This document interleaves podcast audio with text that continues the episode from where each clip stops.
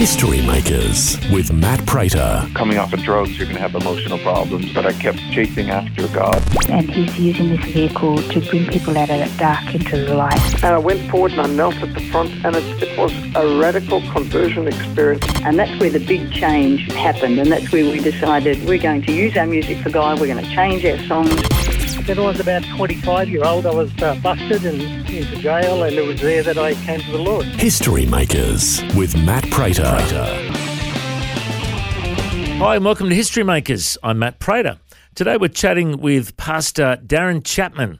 He's an executive pastor at C3 Victory in Newcastle, and he's also an author and a TikToker. We're going to hear a bit of his story today. Uh, welcome along, mate. Tell us a bit of your story. Where were you born and raised? G'day, Matt. How are you, mate? Thanks for having me on. Thanks, buddy. Uh, I was actually born in Wollongong, you know, just uh, south of Sydney, Mm-hmm. and uh, raised there. Uh, spent 13 years there. Moved to Sydney. Uh, did my uh, later high school in Sydney, and then uh, joined the army. Oh, wow. And flew up to uh, up to Brisbane for nine months. It was pretty good. Oh, yeah. there you go. Well, tell us a bit about your upbringing. Did you have like a religious upbringing at all? Yeah, so both of my parents are committed, you know, Christians, and uh, I grew up in the church, and um, you know, made a decision, many decisions for Christ along the way, uh, in uh, youth camps and, and all kinds of stuff like that. But um, yeah, my, my my dad actually became a uh, Church of Christ um, pastor along the along the, the journey, and uh, yeah, that was really influential in, in my journey as well, and growing up in a in a family that um, you know had a strong faith and uh, basis for faith and church commitment It was really powerful for me. Yeah. Oh, very cool, mate. And tell us a bit about your time in the army. What was that like? Well, I only did 12 months. Uh, it was a little special scheme that was brought in at the time. I was stuck in infantry for the for the whole time up in Brisbane, and yeah, got out as soon as possible. So that was pretty short lived. And and what was your uh, uh, your launch into ministry? How did you get into ministry after that time? Yeah, look, we uh, I landed in uh, Newcastle after the army, and um, yeah, my my my parents had moved to Newcastle. I'm a pastoring up here at that stage, so I moved back to Newcastle, moved it back in with mum and dad, started church with them, and met my wife, and then we uh, we landed at uh, Victory um, after uh, you know some some pretty challenging times. Uh, and then, yeah, after a couple of years, we were we were involved in uh, in young adult ministry and things, and uh, really, we were starting a, a, a college, like a bit of a, an internal kind of college, and we had a, a, vision to plant churches around the city, and just both my wife and I really felt called to uh, to go and start a church, to build this network, and that was before we joined C3. Uh, that was about five years later. Uh, our whole network of churches joined C3 together, and yeah, that's kind of how we got started. It was a, it was definitely a call. I didn't really want to become a pastor. I just, uh, you know, when God changes your heart, He uh, He gives you the desire that uh, to, to do His will. So that was a really powerful um, moment for us. And uh, then we went and planted a church in uh, Birmingham Gardens in Newcastle in 2002 with a team of seven, and uh, that started us into ministry. Well, I do love the the C three churches. I uh, went to Bible college in Sydney at C three, and then was a youth pastor at Coff C three for a few years. So I've got a bit of that in my DNA and my background, and I love the fact that they're very evangelistic. Uh, they're they're always very contemporary with their music and and uh, very creative as well. Uh, tell us a bit about what your church looks like these days. Yeah, so uh, well, we we became a campus of C3 Victory. Our church became a campus of C3 at, uh, in about 2010, and then in uh, in 2020 we pulled our campuses together to transition leadership, and God was doing a bit of a new thing when COVID hit and everything. So, uh, so now my wife and I are, are executive pastors uh, under our lead pastors Nate and Rach Welburn at C3 Victory. So yeah, we serve on the team, and uh, yeah, love what we do. I'm in, um, I look after marriage ministry. I'm in charge of care and all that, and our group system, and uh, some other stuff as well. So yeah, that's what church looks like for us right now. Um, we uh, we serve on a on a great team in a great church. I do love Newcastle. I used to uh, be involved in the Christian radio station there for a while, and uh, I um, have uh, fond memories of surfing at Redhead. I just remember that was a great beach there at Redhead. So, Oh, great, yes, great, definitely. great memories there. Now, uh, tell us a bit about um, your new book that you've released recently. I saw you preach recently, and you talked about your new book and about marriage. Uh, it's a very important topic that uh, we make sure that Mm. we're we're on the same page in our marriages. What's what's it all about? Yeah, so uh, it was it kind of formed over a few years. I uh, we just found ourselves, my wife and I, having lots of conversations with couples, and we kept talking about the same things. And I started to write down some notes, and I, I realised there was a bit of a, a common theme happening. And um, so I put together this concept, talked to some really really smart people, and they were like, "That's great. We haven't seen that before. You need to write it down. You need you need to create a book and." You know, show your work to the world. And I was like, rightio. And I really felt this release of, from God and, of course, my wife, which is really important. Um, so started writing, and over about two years, just wrote this book that's quite like I've, I've kept it fairly short on purpose. I've tried to really fill it with as much wisdom as I could, um, while, while keeping it super accessible to the average Aussie. Really, that was my that was my thoughts. How do I make a, a marriage book that's really uh, accessible and clear to the uh, the average Aussie? So it's not um, it's not filled with scripture. It has a a, a spiritual um, you know foundation on the gospel and the kingdom and what the Bible says about marriage. But I wrote it for the average Aussie to be able to pick up and read and apply to their to their marriage. Um, so yeah, it's it's basically it's got uh, three parts to it. My my belief is that intimacy is one of the, the, the main goals of marriage. We want to be close and connected in our in our in our marriage in, in lots of different ways. There's, there's six different forms of intimacy. But I realised that when we focus on three things, and that's the uh, that's the kind of the diagram that I have as a, a Venn diagram, three interconnecting circles with intimacy in the middle. And so if we have connection, if we feel closely connected to each other and we're prioritizing our connection and our even our heart to heart connection is, uh, is is how that deepens there. If we have uh, unity, that's the second circle, and we're you know, we're getting on the same page with everything that's really, really important to us. We're coming into alignment and into agreement, uh, and we're understanding one another really, really well. That's unity. And the third circle is vision. So if we have a kind of a together dream as to where we're going and what we're building and how we're serving God together and what we're doing in this life. Um, that's a really great kind of long term stabilizer that enables couples to, to, to think future and to build that practically uh, together. Love the way you talk about uh, you know the God factor in your marriages too. And I, I remember before my wife and I became pastors, we, we met with our previous pastor, and he said, "You just got to make sure you're both on the same page." Because you know I was like a bull at a gate, gung ho, all ready to go, and my wife was like, "What? You want to become a pastor? You what?" and um, and so we really had to pray and seek the Lord and throw out some fleeces and prepare ourselves. But it all came back Right. to making sure we're on the same page. And um, I remember hearing a stat uh, from Focus on the Family in the US, and I can't remember the exact number, but it was something like, you know, how in Australia, fifty percent of marriages end up in divorce, around about, you know. Yep. Um, That's right. If you're a, a if you're a Christian who prays and reads the Word with your wife daily, there's a one in fifteen hundred chance of divorce. Wow. Uh, something like that, you know. Wow. Uh, uh, so it's obviously a pretty good idea to pray and read the Bible together with your spouse, you know.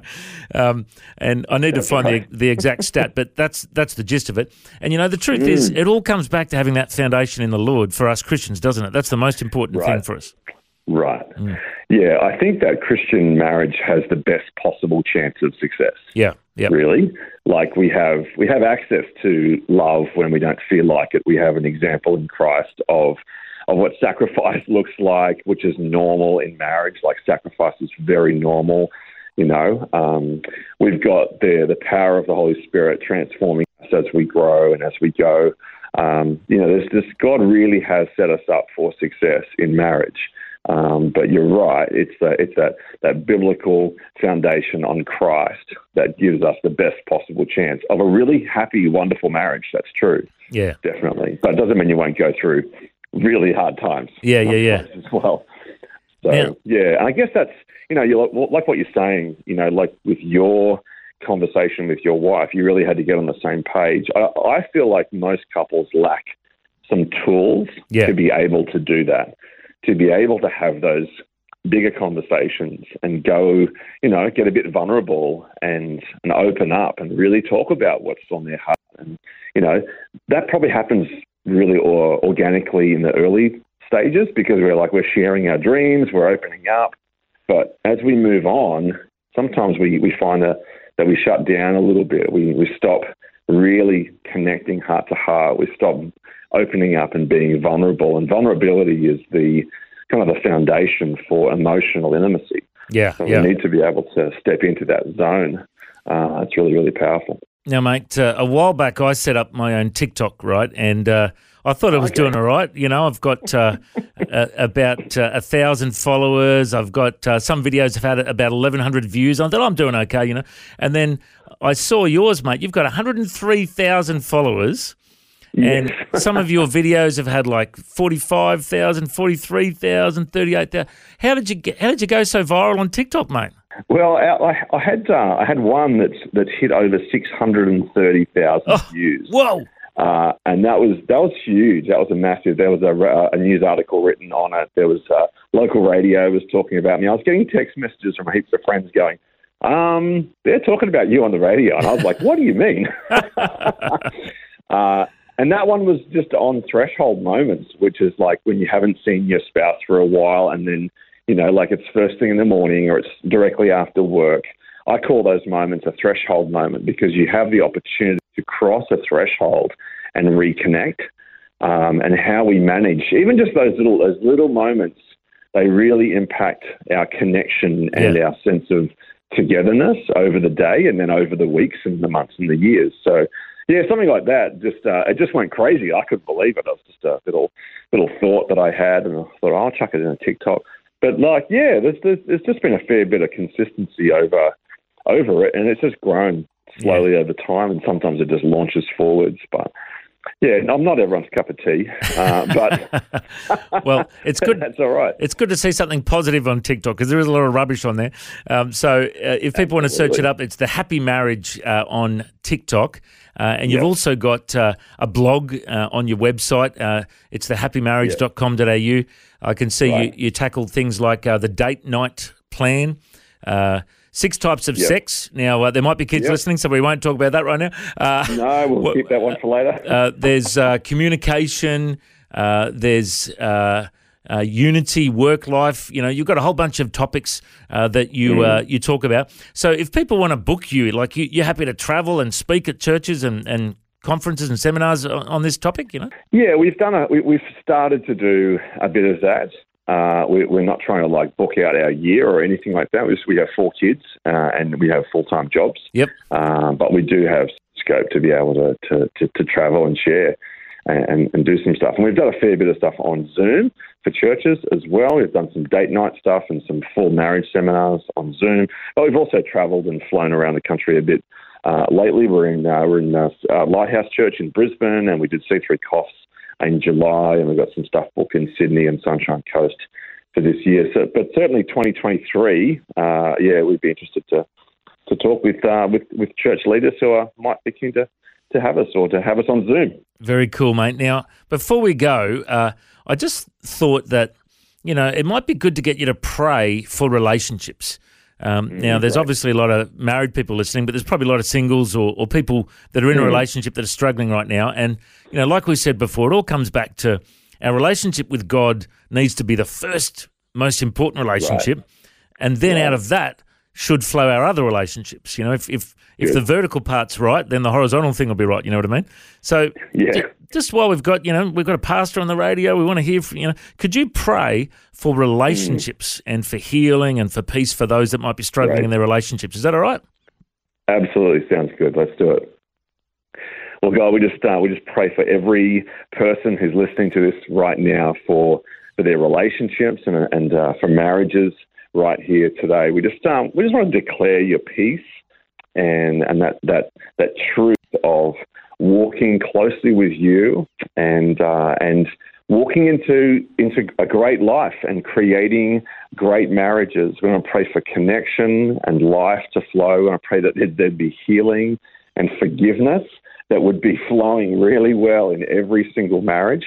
Um, for those who are struggling in their own journey, in their own marriage, God, we pray for strength, for life, for, for peace, for wisdom. We want to pray for just incredible that you give us wisdom to know what to do when we have no idea what to do. Lord God, I want to pray for great connections.